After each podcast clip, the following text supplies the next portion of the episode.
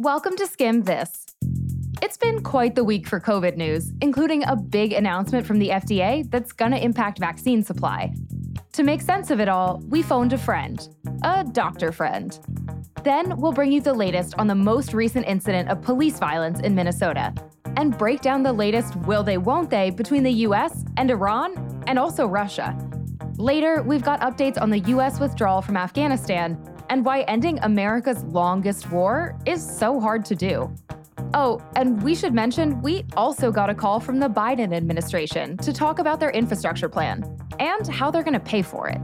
We're here to make you smarter and the news less overwhelming. Let's skim this.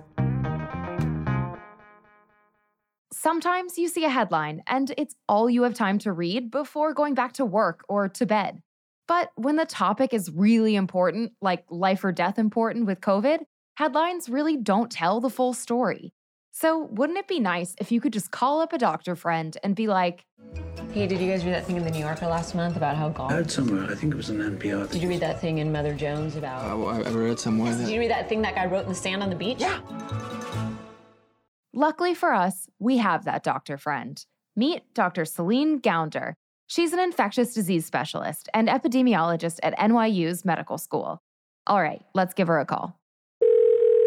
This is the news that everyone's talking about. Here's the headline from the New York Times. Johnson & Johnson vaccinations halt across country after rare clotting cases emerge.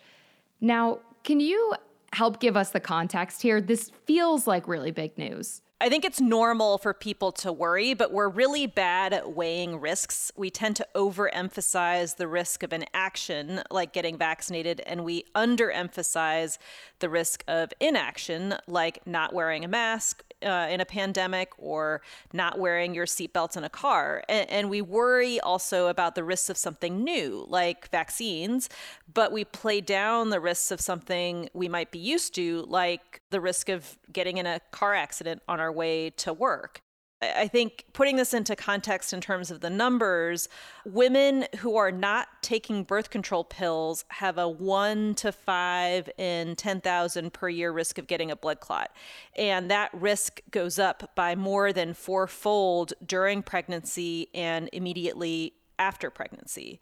And putting this another way, getting pregnant increases your risk of a blood clot by 400 times more than getting the Johnson & Johnson vaccine. If you get COVID, your risk of getting a blood clot is about 1 in 5. So in terms of blood clot risk, pregnancy and COVID are way more risky than getting the Johnson & Johnson vaccine. If someone listening recently got the Johnson & Johnson vaccine and they're concerned, what would you say to them? If you develop a headache in the first day or two or three after you get the Johnson & Johnson vaccine, that's nothing to be concerned about. That's pretty much your run-of-the-mill mild vaccine side effects. But if you develop a headache or abdominal pain or leg pain or shortness of breath, a week or two after you get the Johnson & Johnson vaccine, you really then should talk to your healthcare provider because that could be a sign that you have one of these very rare blood clot events. Let's move to headline number two. This headline comes from WRAL in Raleigh, and it says that vaccine supply is starting to outpace demand as North Carolina makes all adults eligible. When I read that, I think, are we quickly approaching a situation in which vaccine hesitancy is going to be a front and center issue? And what happens then? We are seeing this in a number of different states across the country now that vaccination appointment slots are just not filling up, uh, especially in, in, some of the more rural states and, and southern states. We're seeing this trend. I think we have to be careful when we use the term vaccine hesitancy. There's a whole host of reasons people might not be getting vaccinated. Some of this has to do with access. How easy is it for them to take time off? Are there costs involved, for example, for transportation or for childcare or for taking time off work? So there's sort of that subset of people. And then you have people who just are nervous about getting vaccinated, absolutely just do not want to get vaccinated. And this is really going to create some problems for us. I think very soon we're going to see demand for vaccines level off, and, we're going to have to do a lot of work to bring people in or to go out to people to get them vaccinated. How does the news this week then about Johnson & Johnson impact vaccine hesitancy? Well, I think it's really important that the FDA and the CDC prove themselves to be trustworthy. And so that means that you you know, you do have to address worries about vaccine safety and efficacy honestly. A lot of what drives hesitancy about vaccines or low confidence in vaccines is worry about vaccine safety and efficacy and a lack of trust in the health system and in the government. And so it's really important that the FDA and CDC behave in a way that is trustworthy, which is to say that with any signal that there might be a risk, no matter how minuscule that risk is, they need to address that honestly, rigorously, and, transparently. And so, in the short term, yes, that may get people worried, but I think in the bigger term, if you dismiss the risk, you could be fueling more mistrust. I want to talk about a good headline that we saw from ABC News. Pubs and hairdressers set to reopen as UK eases virus lockdown. How can the UK be opening back up while the rest of Europe feels like it's permanently been on lockdown for a really long time? Well, the UK is in a slightly different place in terms of timeline. They were hit by the B117 variant that emerged out of the UK first, whereas that variant has more recently spread to Europe and then now to the United States. And in the UK, the spread of that variant is what prompted having to impose very strict lockdown measures over the winter holidays. In the meantime, they have been ramping up vaccination. They are one of the world leaders, really, in rollout of vaccine. And so we're all crossing our fingers that they have vaccinated enough of their people that we won't see a resurgence now that they're lifting their strict mitigation measures. But that still remains to be seen. So that's it for the good news portion of this block. Our next headline is from CNN, and it's the WHO calls for a reality check as COVID 19 cases surge. Where are we seeing these big surges? And should Americans be concerned about this? Yeah, one of the countries that really has me worried right now is India. Uh, and I actually have family on my father's side of the family back in India right now. They are seeing a tremendous surge in cases. They were pretty successful, actually, in the early days of the pandemic. They instituted very strict lockdown measures. But more recently, we have seen a huge increase in cases. And unfortunately, they haven't been able to vaccinate as quickly as they probably need to have been. So that has me really worried. Bigger picture, anytime you have spread of the virus, anywhere in the world, the virus will continue to mutate. And I think if there's any lesson to be taken from this pandemic, it's that even if something is happening halfway around the world away from us, that can very much impact all of us. And so if you have mutant strains developing in India or somewhere else that do become fully resistant to the vaccines, that really could be a huge setback for everyone.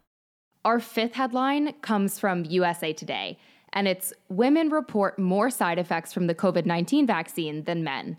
Why is that? I'm not entirely surprised. Women, we know, are more likely to have issues, for example, with autoimmune disease than men.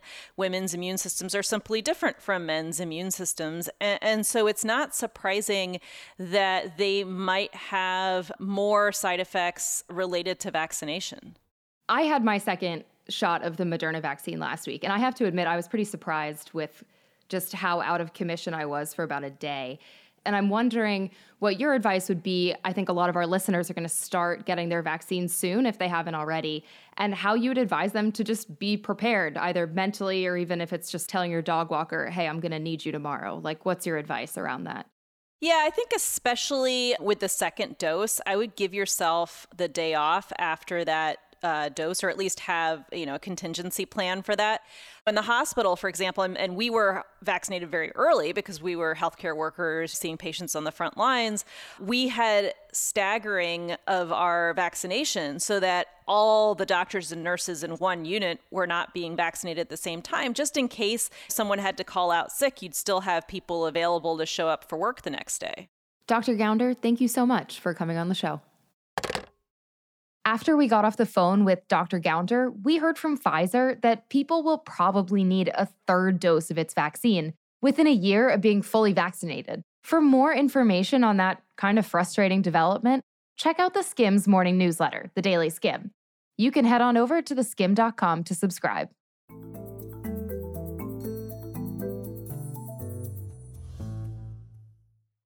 All right, let's get to a couple of the headlines from the week's news and give you some context on why they matter. First up, Protests erupted overnight following a police shooting in a Minneapolis suburb.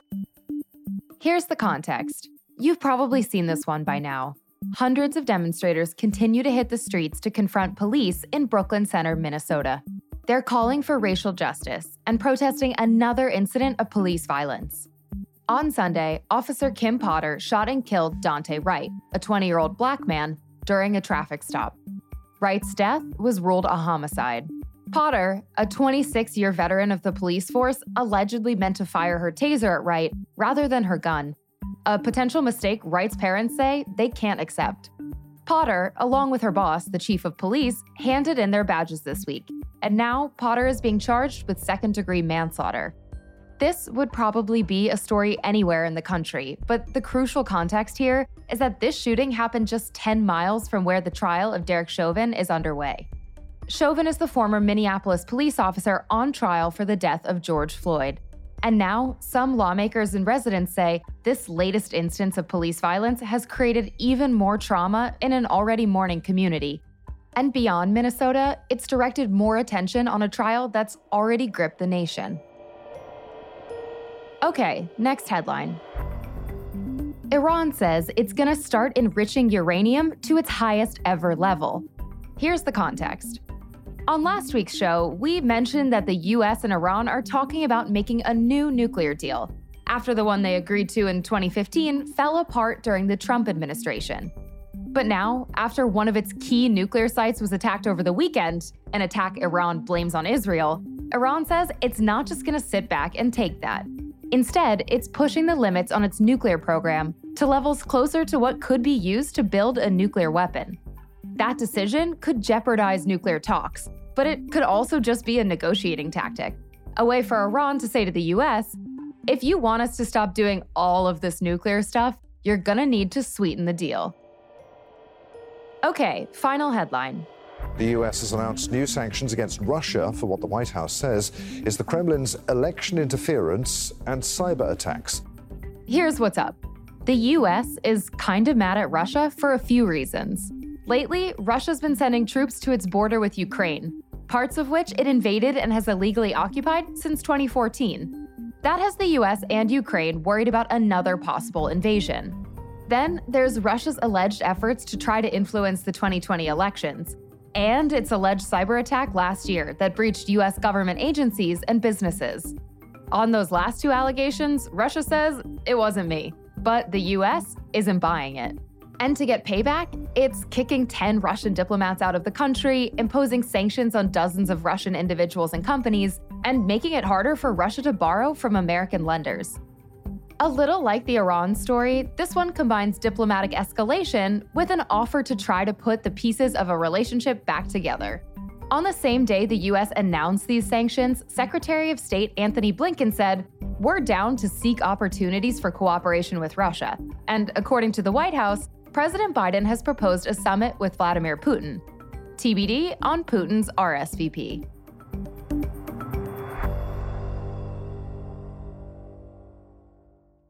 September 11th, 2021 is about to have some added significance.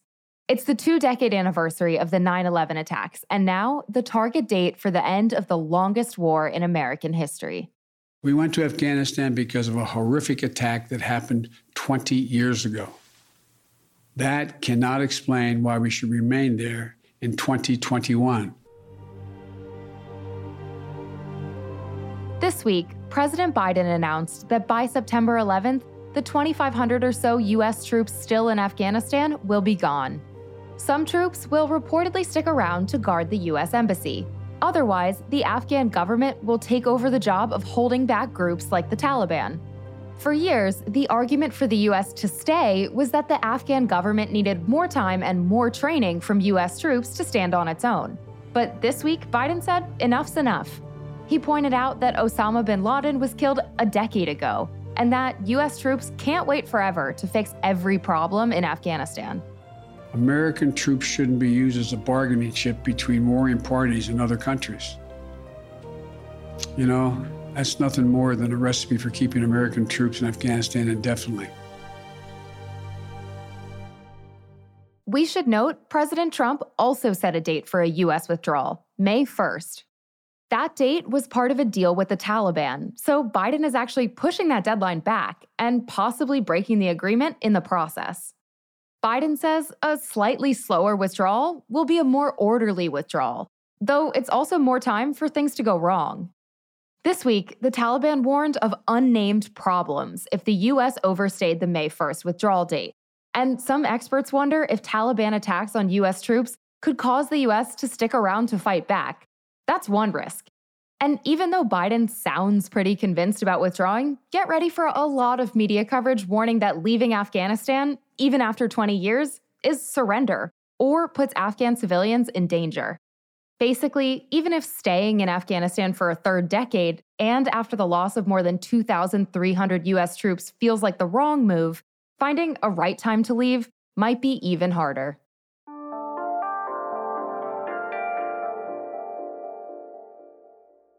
A few weeks ago, we talked about the increase of migrants trying to reach the US and kind of creating a crisis at the southern border.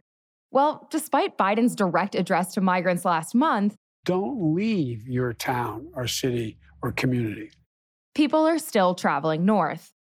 A bunch of factors are behind this, including widespread hunger in Guatemala, people leaving Honduras and Nicaragua after some devastating hurricanes last fall, and the ongoing danger of organized crime.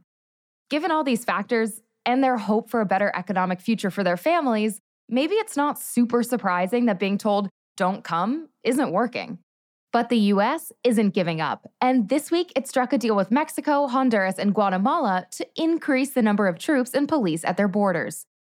Here's what's going down in 60 seconds. According to this deal, Mexico will reportedly deploy 10,000 troops on its southern border, which the White House says will also double the number of migrants Mexico stops. The White House also says Guatemala will set up a dozen military checkpoints along migration routes and send over a thousand troops to the border with Honduras. Speaking of Honduras, it's reportedly deploying 7,000 police and troops to break up a large group of migrants. So, what's in it for these countries? Mexico says this is about enforcing our own immigration policies and reducing organized crime. But some context clues suggest all these countries could be expecting something in return. In March, VP Harris called Guatemala's president to say, Thanks for securing your border. And also, hey, let's keep chatting about how to create jobs and make life in Guatemala better. Mexico's reward for stopping immigration might be even clearer. According to one report, just an hour after Mexico closed its borders last month, it announced Look at that! The US is sending us more than 2 million doses of COVID vaccines. So if it sounds like there's some back and forth here, you might be right. How'd we do? Want us to skim a topic from the news on an upcoming episode? Send us an idea to audio at theskimm.com.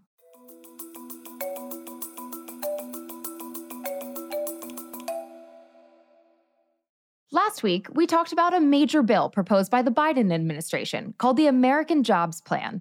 It's also been called an infrastructure bill.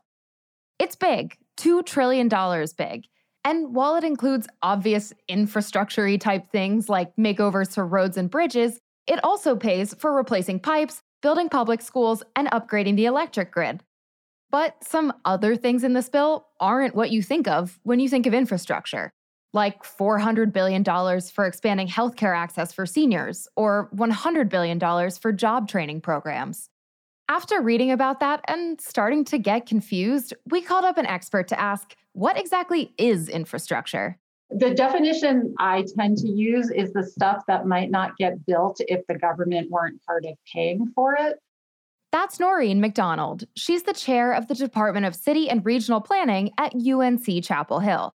That's not a perfect definition. You know, we have roads that people charge tolls for and existed before the federal government started paying for them. Obviously, we have a lot of private companies doing broadband, but the roads didn't get to every place before the government started paying for them. And similarly with broadband, you don't have to live too far out of an urbanized area to be told, nope, sorry, we don't um, have service there. So that's the loose way that I think about it.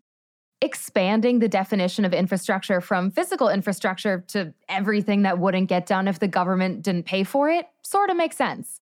But that also gets expensive quickly. And McDonald says that means the old ways of paying for infrastructure projects aren't enough. You know, none of us enjoy paying for these public goods. What some other countries have done is charging people to actually use specific facilities. So, more tolling of roads, more tolling of bridges. But those efforts have tended to be less common in the US than some other countries. And I, I think this bill is interesting because it's not necessarily promoting that sort of economist view of how you charge for infrastructure. They're looking at more broad based revenue supports for it. And by broad based revenue support, we mean raising corporate taxes and closing some other tax loopholes, something the White House wants to do, but Republicans don't. Cue political fighting, the future of this bill being on the line, and the White House sending out five cabinet members to talk to the media. Oh, hang on. Good morning. Can you hear us?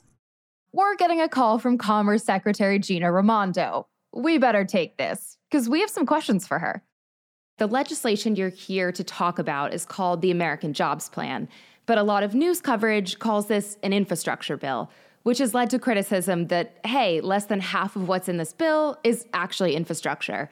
What's going on here? Well, it's both. It is both a jobs bill because when you invest in infrastructure, you create millions of jobs.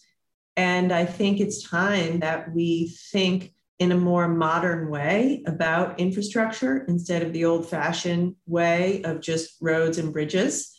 And so if people kind of open their mind to 21st century definition of infrastructure, it is an infrastructure bill that will create you know, tens of millions of jobs. So, what is that 21st century definition of infrastructure? So, it would include broadband investments. It would include investments in systems that lead to better job training and apprenticeship so people can actually get a job when they're done training. It includes investments in the systems that allow care workers to make a decent livable wage. And also roads, bridges, airports, water, the traditional stuff we think of. Why should this kind of plan matter to young adults and millennial women in particular? And why now? Actually, I think this benefits you guys and even younger people the most. Think about what's going to happen to your job prospects if we don't do this. That's pretty scary. Old people like me, we're pretty good, you know? Like, I've had a nice career. If we don't do this bill now, you guys and my kids are going to have a really rough go of it. You mentioned younger generations suffering job wise if we don't pass this bill. Can you connect the dots for me on why that is? I'll give you one specific example that relates to my work as Commerce Secretary. A lot of the jobs that will be created in America in the next 10 years are going to be in tech fields, digital jobs, cloud computing jobs, artificial intelligence, data analysis type jobs. None of that can happen if we don't make more semiconductors in America. And right now, we're dangerously behind. And the bill calls for $50 billion investment so we can build manufacturing plants in America to make more semiconductors. If we do that, we'll put a lot of people to work in manufacturing making the chips. And also, tons of jobs will be created in all those areas that I just described. Pretty much every job in America, I don't care really what you do, is going to be more tech enabled, more digital, more data based. And so we really need to invest in chips that are the building blocks of all those other areas. On that point, I think there's the trope of people are worried that m- computers are going to take their jobs. And that's especially true of people in manufacturing industries. How is this bill guaranteeing that those manufacturing jobs are sustainable and won't be overtaken by computers or, or automation? So I think we need to be honest about this.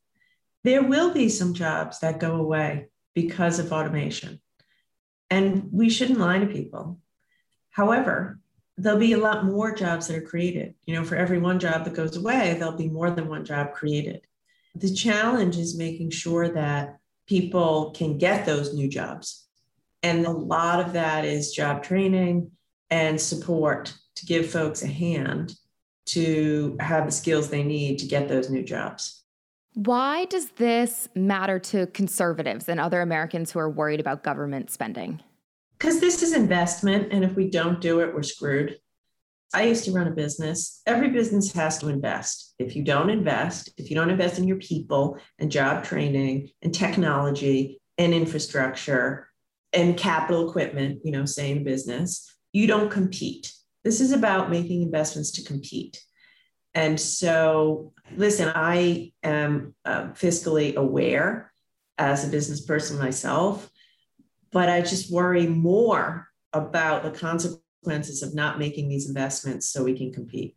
Last week at the White House, you said this bill is large because on infrastructure, quote, we're behind. Who is the US behind on infrastructure and by how much? So, first of all, we're behind almost every other industrialized country. And don't take it from me, fly around the world in any airport and then come to a lot of airports in America or train stations or roads and bridges or broadband.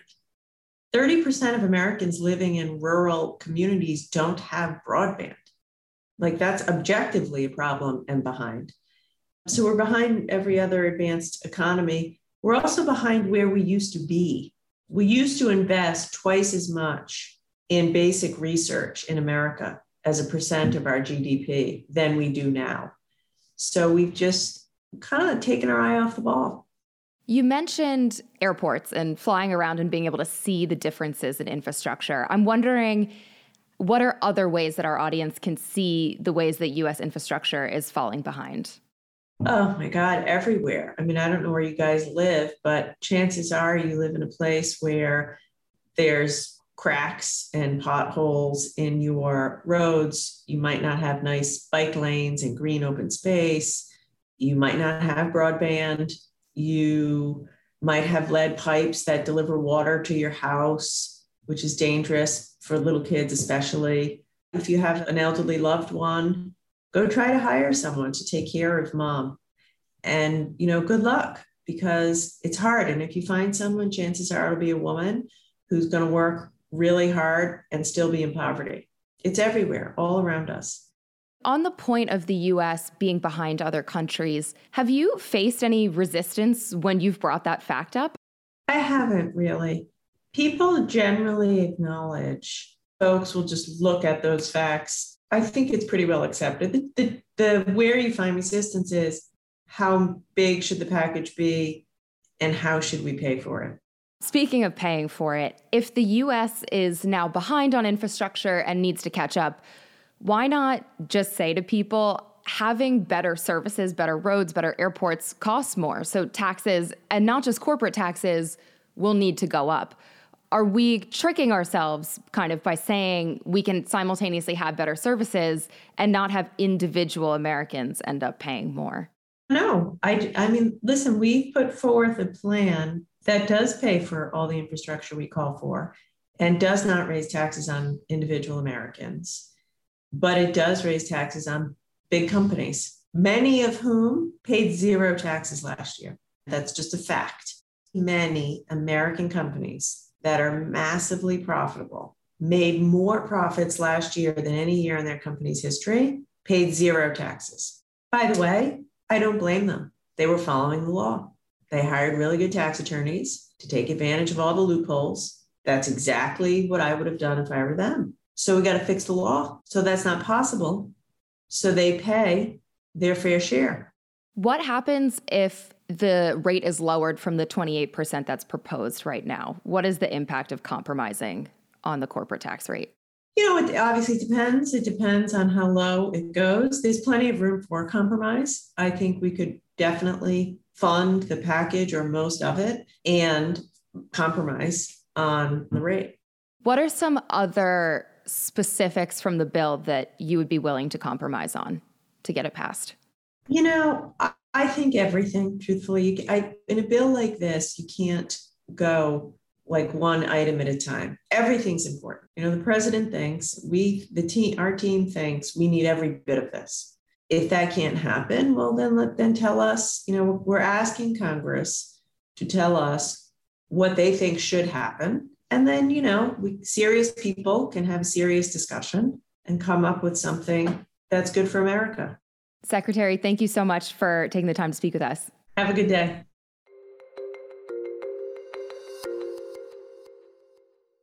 Before we go today, let's take a minute to blow off some steam.